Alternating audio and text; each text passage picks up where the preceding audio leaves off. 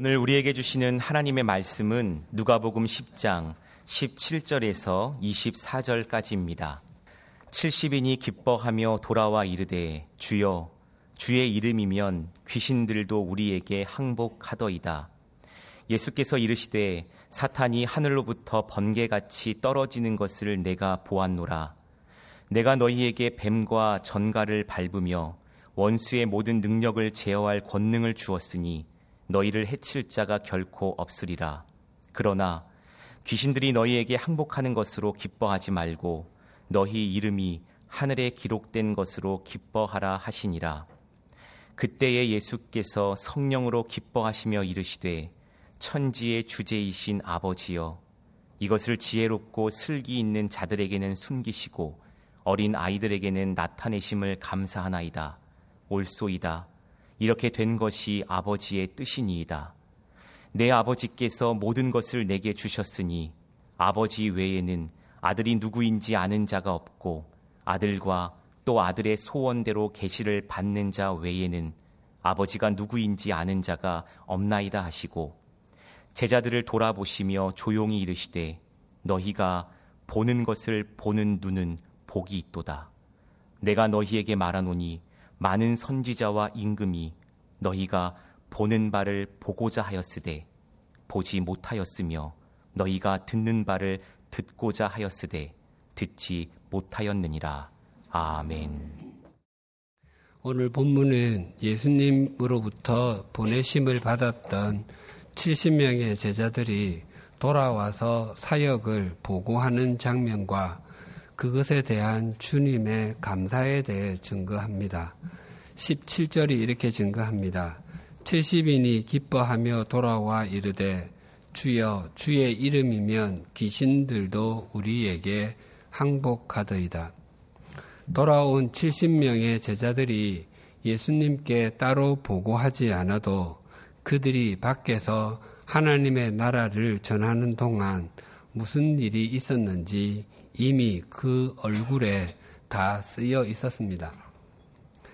지금은 수험생이 대학에 지원을 한 후에 그 결과를 전화 ARS를 통해서 듣거나 인터넷을 통해서 직접 확인할 수 있지만 과거에는 지원한 학교로 직접 가서 길게 이어붙인 벽보를 보고서 그 결과를 알았습니다. 만약 자녀가 대학에 지원을 하고 그 결과를 알기 위해서 학교로 갔다면 집으로 들어올 때에 그 표정만 봐도 따로 묻지 않아도 그 결과를 알 수 있습니다. 특히 굉장히 가고 싶은 학교에 합격했다면 더욱 말할 필요가 없을 것입니다. 뿐만 아니라 입사 지원 후에 받는 합격 통지서도 그 첫머리만 봐도 금방 알 수 있습니다. 그리고 그 내용이 아주 짧습니다. 이를테면 상기는 언제 시행된 주 양화진 입사 최종 면접 시험에서 최종 합격되었음을 알려드리며 진심으로 축하합니다. 이것이 전부입니다. 그리고는 회사 일정에 따라 해야 할 일을 알려줍니다. 만약 통지서를 받았는데 기하가 본 회사에 지원해 주셔서 감사합니다. 기화와 같은 인재를 그렇게 시작이 되고 내용이 길면 네, 불합격이라는 의미입니다. 또한 청혼을 할 때도 동일합니다. 남자가 여자에게 또는 여자가 남자에게 우리 앞으로 한 지붕 아래서 살면 안 될까요? 내 남은 인생은 당신과 함께 하고 싶습니다. 당신 한 사람만 사랑하고 싶습니다. 등등의 말로 프로포즈 할 수 있습니다. 그때의 상대의 표정이나 상대가 하는 말에 첫머리만 들어도 그 결과를 알 수 있습니다. 그 반응이 누구누구 씨는 좋은 학교도 나오고 좋은 직장도 다니고 와 같은 말이나 너는 나와 아주 어렸을 때부터 알아서 아주 친하고 아니면 내가 선배님을 직장에서 처음 뵀을 때 굉장히 잘해주셨고 등등의 말로 시작하면 너는 아니야 라는 뜻입니다. 결론으로 가면 좋은 선후배로 지내잖아. 남사친, 남자 사람 친구, 여사친, 여자 사람 친구로 남자 등등으로 끝이 납니다. 청혼했을 때 그 반응이 진짜요? 내가 먼저 하려고 했어요. 아니면 저 쑥맥, 저 목석, 뭐 하고 있어? 그렇게 생각했어요. 라고 말하면 수용하는 것입니다. 고백을 받은 사람도 많이 원했을수록 감탄사가 커집니다. 예수님께서 돌아온 제자들로부터 사역 보고를 받지 않으셔도 알고 계셨고 또한 제자들의 얼굴이 이미 말한 것과 다름이 없었습니다. 제자들은 예수님께 귀신들이 자신들에게 항복을 했다고 보고했습니다. 귀신들이 항복했다고 하는 것은 다른 질병들을 고쳤던 것은 말할 필요 없다는 의미이기도 합니다. 그리고 귀신이 항복을 했다고 보고하는 것은 그들에게 굉장히 의미심장합니다. 예수님께서 새 제자 베드로, 요한, 야고보와 함께 기도하러 산으로 올라가셨을 때에 예수님의 모습이 변화되시고 입으신 옷이 휘어져 광채가 났습니다. 그리고 거기서 모세와 엘리야와 함께 예수님의 별세 ἐξ ὁδός 길밖의 길 십자가에서 죽으심과 부활에 대해서 이야기를 나누셨습니다. 그때에 산 아래에서 이런 일이 있었습니다.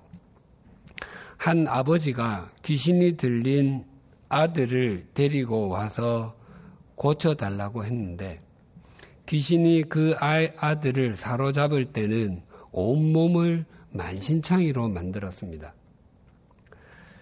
제자들은 이전에 귀신을 내쫓은 경험이 있었기 때문에 또 고쳐줄 수 있을 것이라고 생각했지만 이번에는 아무런 일도 일어나지 않았습니다.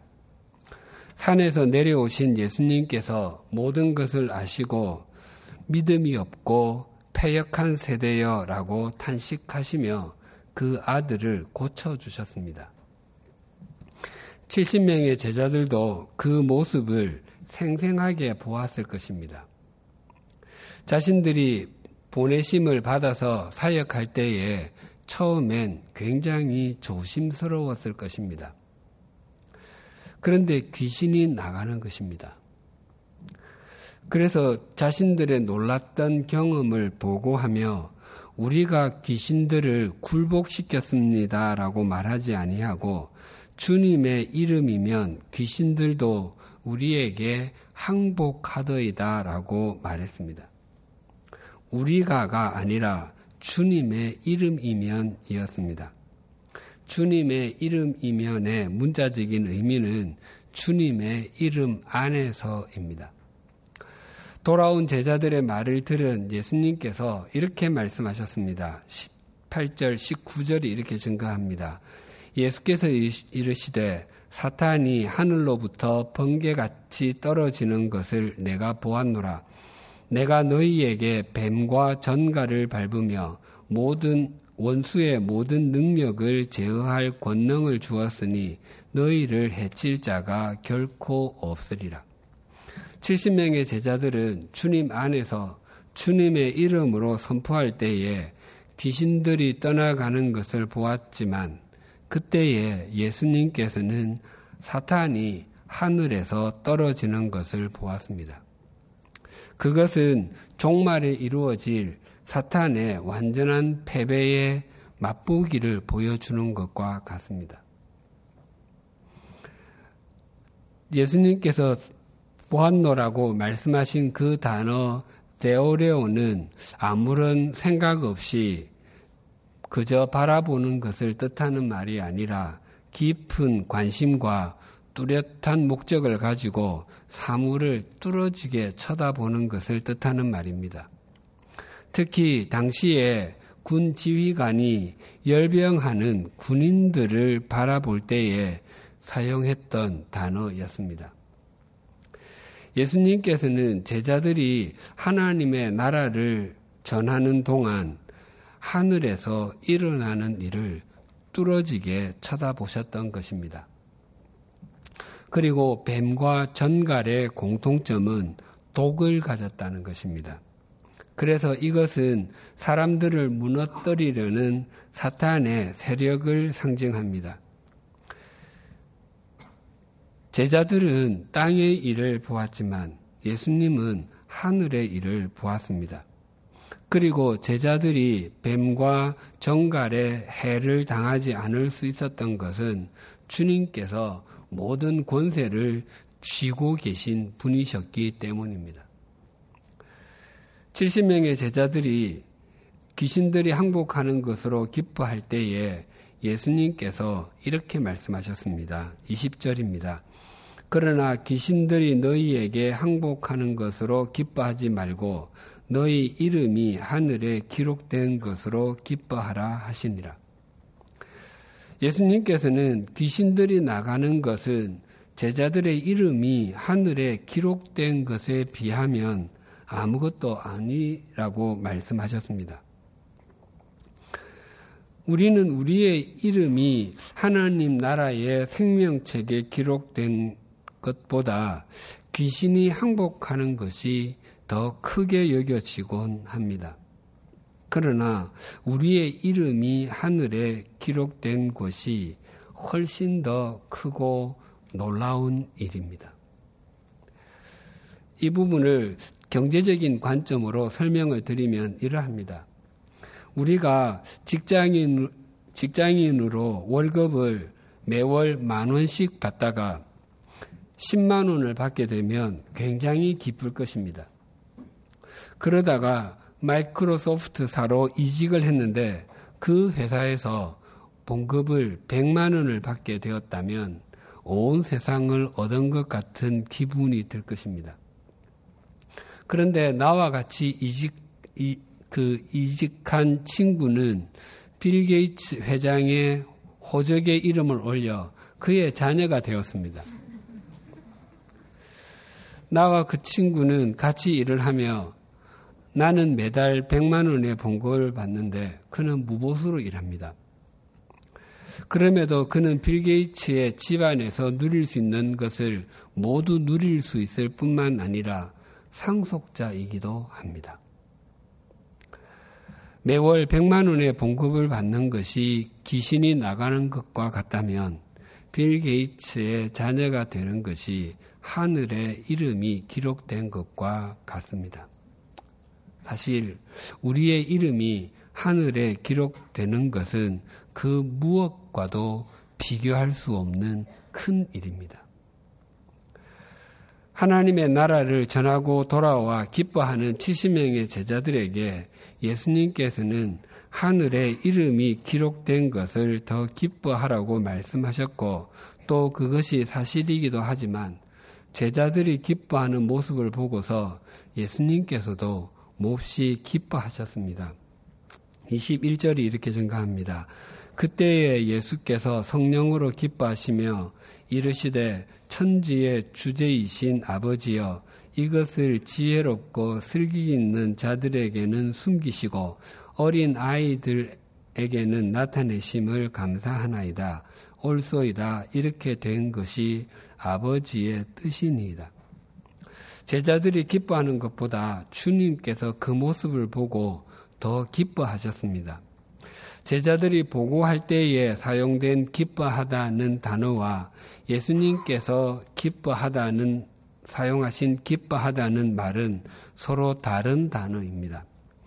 예수님께서 사용하신 단어가 아갈리아오인데 이는 깡충 깡충 위로 뛰다라는 단어에서 온 말입니다. 그래서 예수님의 모습을 좀 더 적나라하게 표현을 하면 기뻐서 팔짝팔짝 뛰다의 뜻입니다. 즉 예수님께서 기쁨을 주체할 수 없어 하신 것입니다. 2002년 한일 월드컵에서 차두리 선수는 국가대표에 늦게 승선했습니다. 그 의미는 확실한 주전 멤버가 아니었다는 뜻입니다. 조별 예선 세 경기에서 폴란드와 경기할 때 후반 종료 1분 전에 교체로 들어갔을 뿐이었습니다. 그리고 16강 이탈리아 전 후반 종료 약 7, 8분을 남기고 차두리 선수는 교체로 들어갔습니다. 그때 0대 1로 지고 있었기 때문에 이제 한국으로서는 마지막 경기가 될 수도 있었습니다. 당시 차두리 선수의 아버지 차범근 씨는 해설위원이었습니다. 아버지는 경기를 해설하며 아들의 움직임에 대해서 다른 사람들보다 굉장히 엄격하게 말했습니다. 빨리 움직여줘야 합니다. 아, 자신이 없어요. 아시는 바와 같이 그 경기에서 안정환 선수의 극적인 골든 골로 연장전에서 2대 1로 역전승을 했습니다. 그때 차범근 해설위원은 감격하며 말했습니다. 자랑스러운 우리 모두의 아들입니다. 저기 제 아들도 있지 않습니까? 아버지는 감추어 놓았던 아들을 향한 기쁨을 자기도 모르게 말했던 것이었습니다. 아들 차두리 선수가 골을 넣은 것도 아니었고, 골을 넣을 수 있도록 도움을 준 것도 아니었습니다. 그저 아들이 그 경기에서 함께 뛰었고, 이겼다는 것을 아버지가 그토록 기뻐했던 것이었습니다. 예수님께서 제자들이 성공적으로 사역을 마치고 돌아오는 모습을 보고 보이신 반응이 그와 같으셨습니다. 또한 당시에 슬기롭고 지혜가 있다고 여겨졌던 바리새인들과 율법 학자들은 이런 복음의 신비를 알지 못했습니다. 그러나 당시 천덕꾸러기로만 취급을 받았던 어린 아이들, 무식하고 가난하여 무시를 받았던 제자들은 은총을 누렸습니다. 하나님께서 왜 어떤 사람들에게는 진리를 가리시고 또 어떤 사람들에게는 진리를 깨닫게 해주시는지 우리는 그 이유를 알지 못합니다. 그것은 오직 하나님께서 행하시는 영역입니다. 우리는 그 은총을 누릴 뿐입니다. 우리가 우리 자신을 생각해 봐도 참 많은 은총을 받지 않았습니까? 세상에는 우리보다 더 총명하고 더 뛰어난 사람들이 얼마나 많이 있습니까? 또 우리보다 더 많이 가지고 누리는 사람들은 얼마나 많습니까? 뿐만 아니라 우리보다 더 선한 삶을 사는 사람들은 또 얼마나 많습니까? 우리는 우리가 생각해도 참 형편없고 한숨이 나오지 않으십니까? 가끔 어떤 때는 제가 제 이름으로 삼행, 삼행시를 지으면 정말 한심한 조류라고 짓고 싶을 때가 있습니다. 세상에는 우리보다 그렇게 나은 사람들이 많은데 그들 가운데 하나님의 은혜와 진리를 모르는 사람들이 정말 많이 있습니다. 그러나 우리는 하나님의 은혜와 진리를 압니다. 왜 우리에게 그것을 깨닫게 해주셨는지 그 이유는 모릅니다. 누군가가 그 이유를 묻는다면 하나님께서 우리를 사랑하셨습니다. 하나님께서 그렇게 하셨습니다. 외에 무엇으로 대답을 해야 할지 잘 모르겠습니다. 이러한 은총을 받은 제자들이 얼마나 복된 존재인지를 이렇게 말씀하셨습니다. 23, 24절이 이렇게 증가합니다. 제자들을 돌아보시며 조용히 이르시되 너희가 보는 것을 보는 눈은 복이 있도다. 내가 너희에게 말하노니 많은 선지자와 임금이 너희가 보는 바 바를 보고자 하였으되 보지 못하였으며 너희가 듣는 바를 듣고자 하였으되 듣지 못하였느니라. 예수님은 본래 영원 전부터 말씀으로 존재하신 창조주이십니다. 예수님께서는 우리를 구원하시기 위해서 참된 빛으로 영원한 생명으로 하나님께 이르는 유일한 길로 이 땅에 오셨습니다. 하지만 당시에 극소수의 사람들을 제외하고서는 예수님이 그러신, 그러한 분이신 것을 몰랐습니다. 구약시대에 여러 선지자들이 있었습니다. 그들은 하나님의 말씀을 대언하는 사람들이었습니다. 그들은 오실 주님, 즉 오실 메시아에 대해서 희미하게만 알았습니다. 구약 성경에 오실 메시아의 모습에 대해서 가장 세밀하게 그려놓은 것이 이사야 53장입니다. 이사야 53장 2절에서 6절이 이렇게 증가합니다. 그는 주 앞에서 자라나기를 연한 순 같고 마른 땅에서 나온 뿌리 같아서 고운 모양도 없고 풍채도 없은즉 우리가 보기에 흠모할 만한 아름다운 것이 없도다. 그는 멸시를 받아 사람들에게 버림받았으며 강고를 많이 겪었으며 질고를 아는 자라. 마치 사람들이 그에게서 얼굴을 가리는 것 같이 멸시를 당하였고 우리도 그를 귀히 여기지 아니하였도다. 그는 실로 우리의 질고를 지고 우리의 슬픔을 당하였거늘 우리는 생각하기를 그는 징벌을 받아 하나님께 맞으며 고난을 당한다 하였노라. 그가 찔림은 우리의 허물 때문이요. 그가 상함은 우리의 죄악 때문이라. 그가 징계를 받음으로 우리는 평화를 누리고 그가 채찍에 맞음으로 우리는 나음을 받았도다. 우리는 다 양 같아서 그릇 행하여 각기 제 길로 가거늘 여호와께서는 우리 모두의 죄악을 그에게 담당시키셨도다.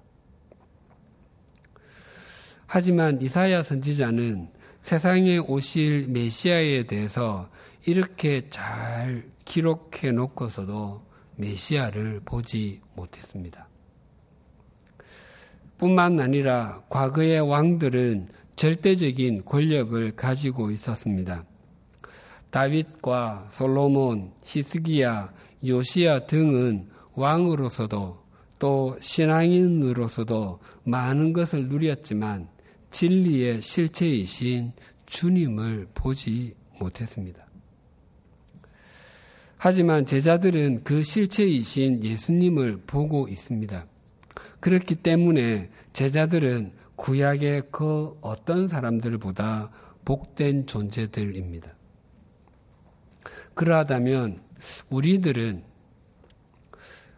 예수님의 열두 제자와 70명의 제자들보다 훨씬 더 복된 존재들입니다.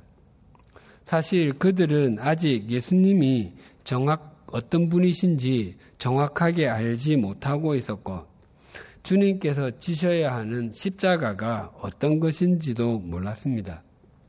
그리고 주님께서는 반복해서 부활하실 것이라고 말씀하셨지만 그들은 주님께서 부활하실 것이라고는 꿈에도 생각하지 않고 있었습니다. 그러나 우리들은 예수님의 죽으심과 부활, 승천이 완성된 자리에서 이 복음을 듣고 있습니다.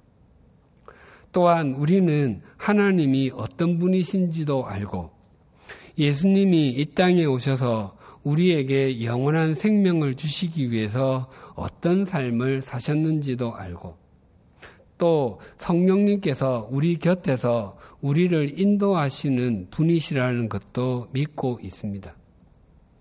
그것뿐만 아니라 우리 각자 각자는 인생 사용 설명서인 성경도 완성된 형태로 다 갖고 있습니다.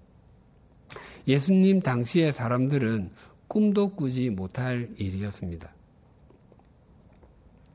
오늘 본문에서 70명의 제자들은 자신들이 하나님의 나라를 전하였을 때에 귀신들이 항복하는 일을 보고서 기뻐했고 그것을 예수님께 보고했습니다. 그들이 경험했던 것을 좀 더 구체적으로 생각해 보면 누가복음 8장에 나오는 사람인 귀신이 들려 옷도 입지 않고 무덤 사이에서 살아 사는 것이 사는 것 같지 않았던 사람을 만났을 수 있습니다. 그 사람에게 하나님에 대한 하나님 나라에 대한 이야기를 들려 주었을 때 그가 옷을 다시 입고 무덤이 아니라 집에서 살게 되는 것을 목도했을 수 있습니다. 또 누가복음 9장에 나오는 아버지가 데리고 온 아들처럼 한 번 귀신에 사로잡히면 온 몸이 만신창이가 될 때까지 학대하고 물속이든 불속이든 가리지 않았던 사람들, 사람을 만났을 수도 있습니다. 그랬던 그가 복음을 듣고 자신의 몸을 소중하게 여기며 물과 불을 가릴 줄 알게 되는 것을 보았을 수도 있습니다. 그것은 제자들에게 참 놀라운 경험이었습니다. 그러나 그때에 예수님께서는 땅에서 일어나는 일을 보신 것이 아니라 하늘에서 일어나는 일을 보셨습니다. 사탄이 하늘에서 떨어지는 것을 보셨고 제자들의 이름이 하늘에 기록된 것을 기뻐하라고 말씀하셨습니다. 땅의 일이 하늘의 일과 무관하지 않습니다. 예수님께서는 한 여인이 열 드라크마를 가지고 있었는데 그 중에 하나를 잃었다가 찾은 이야기를 들려주시고 이렇게 결론을 맺으셨습니다. 누가복음 15장 10절입니다.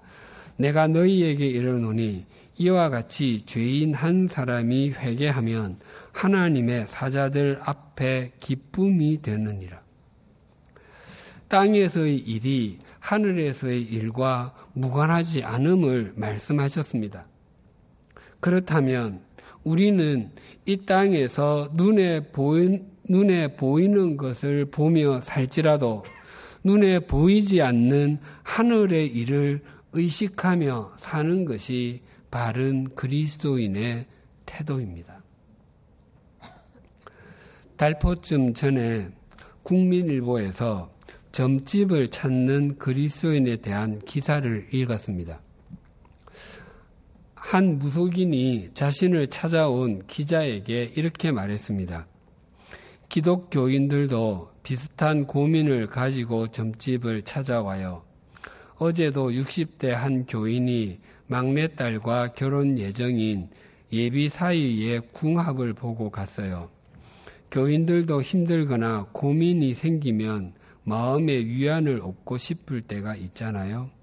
우리 집 손님 10명 중 3명 정도는 교인입니다.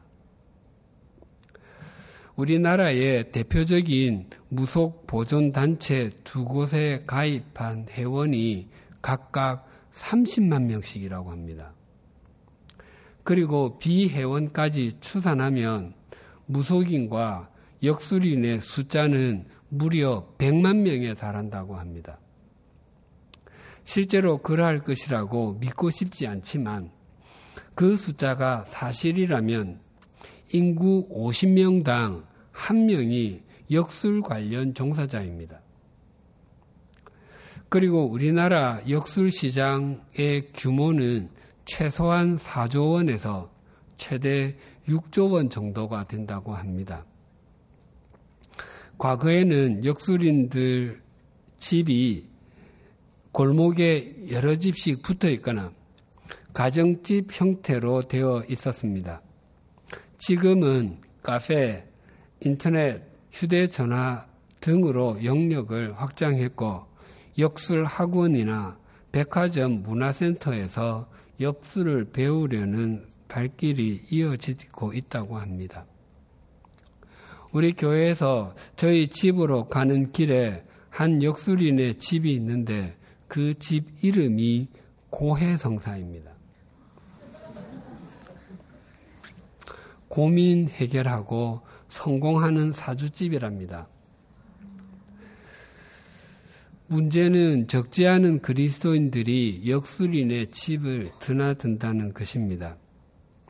한 해의 운세를 보거나 결혼 상대자와의 궁합을 보는 그리스도인들이 적지 않다는 것은 공공연한 비밀로 되어 있습니다.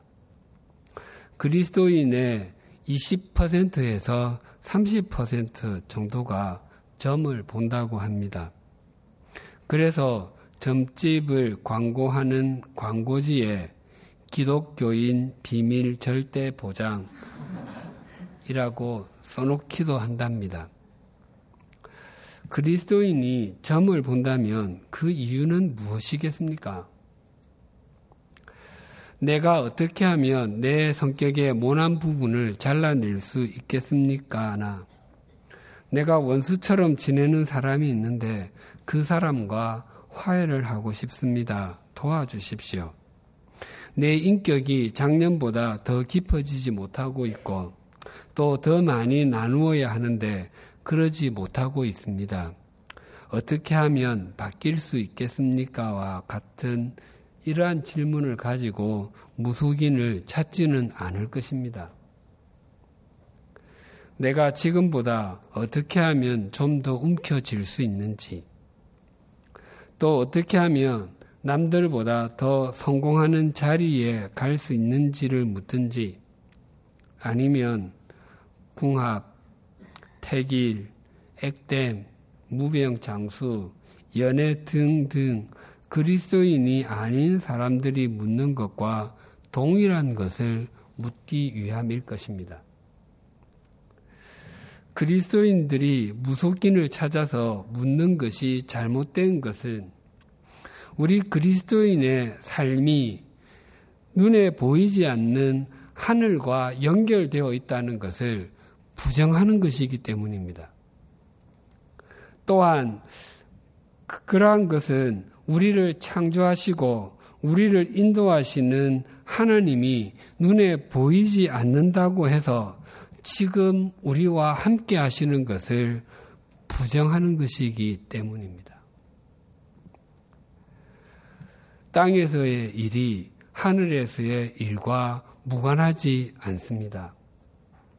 우리의 매일매일의 눈에 보이는 삶은 눈에 보이지 않는 하늘과 연결이 되어 있습니다. 제자들이 돌아와 기뻐하는 모습을 보고서 예수님께서는 너희 이름이 하늘에 기록된 것으로 기뻐하라고 말씀하셨습니다.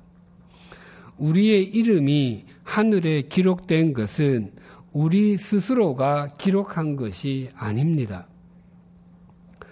예수님께서 십자가에서 피를 흘리신 대가로 하나님께서 써주신 것입니다.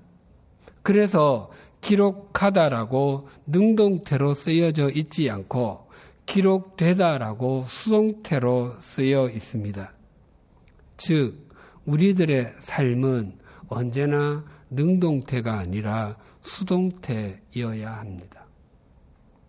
그래서 우리는 우리의 이름을 기록해 주신 분의 뜻대로 사는 것이 우리의 이름이 기록된 것을 기뻐하며 사는 것이고 마음과 정성을 다하여 우리 우리를 삶의 자리에 심어 주신 그 하나님을 기쁘시게 하는 것입니다. 자신의 이름이 하늘에 기록된 것을 의식하며 눈에 보이지 않는 것까지 보는 눈은 참 복됩니다. 기도하시겠습니다. 하나님 아버지, 예수님에 의해 내 보내심을 받았던 70명의 제자들이 경험했던 것처럼 우리의 신앙생활에서도 귀신들이 항복하는 것과 같은 기적 같은 일이 일어나게 되면 참 놀라울 것이고 우리가 지금보다 훨씬 더 신앙생활을 잘할 것 같은 생각이 들곤 할 때가 있습니다. 그러나 가만히 돌아보면 하나님께서 우리에게 신비한 손길을 내밀어 주신 때가 셀 수 없을 정도로 많았고 우리가 생각하지도 못했던 은혜를 베풀어 주신 일이 허다했지만 정작 우리는 눈에 보이는 것을 우리 손에 쥐게 해 주시지 않으신다고 섭섭하게 생각하기도 하고 자포자기하는 심정으로 살곤 했음을 고백합니다. 제자들은 귀신이 항복하는 것을 보고 기뻐했지만 예수님께서는 우리의 이름이 하늘에 기록된 것을 기뻐하라고 하셨습니다. 우리가 신앙생활을 이 땅에서 하지만 그것이 하늘과 결코 무관하지 않음을 잊지 않게 하여 주시옵소서. 또한 구약의 여러 선지자들과 임금들 그리고 제자들이 누리지 못했던 것을 우리는 누리고 있음을 잘 새기게 하여 주시옵소서. 구약의 사람들이 살던 때에는 성령님께서 소수의 사람들에게 일시적으로만 임하셨지만 우리들에게는 우리가 눈을 뜰 때부터 잠들 때까지 함께 해주시고 뿐만 아니라 우리가 잠들어 아무것도 할 수 없을 때에도 우리를 지켜주심을 압니다. 또한 예수님이 몸으로 계실 당시에 제자들을 비롯하여 사람들이 하나님의 말씀 전체를 가진다는 것은 상상도 하지 못하는 일이었는데 우리는 다 갖게 하시고 늘 곁에 둘 수 있게 해 주셔서 감사합니다. 그러나 하나님 아버지, 우리가 이러한 은총을 받았으면서도 우리의 이름이 하늘에 기록된 것보다 눈에 보이는 것을 더 많이 움켜쥐기 위해서 목말라 했음을 고백합니다. 혹 우리 중에 눈에 보이는 것을 더 많이 차지하기 위해서 찾지 말아야 할 일을 찾은 일이 있다면 회개하고 하나님의 은혜로 말미암아 새롭게 하여 주시옵소서.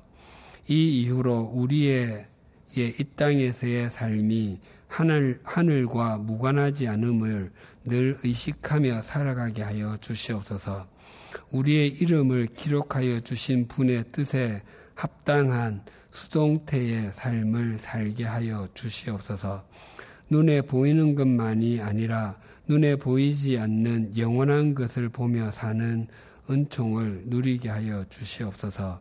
그리하여 하나님께서 마음과 정성을 다하여 심어주신 삶의 자리가 땅과 하늘을 함께 보는 은혜의 현장, 이 땅에 임한 하나님의 나라가 되게 하여 주시옵소서 예수님의 이름으로 기도드립니다. 아멘.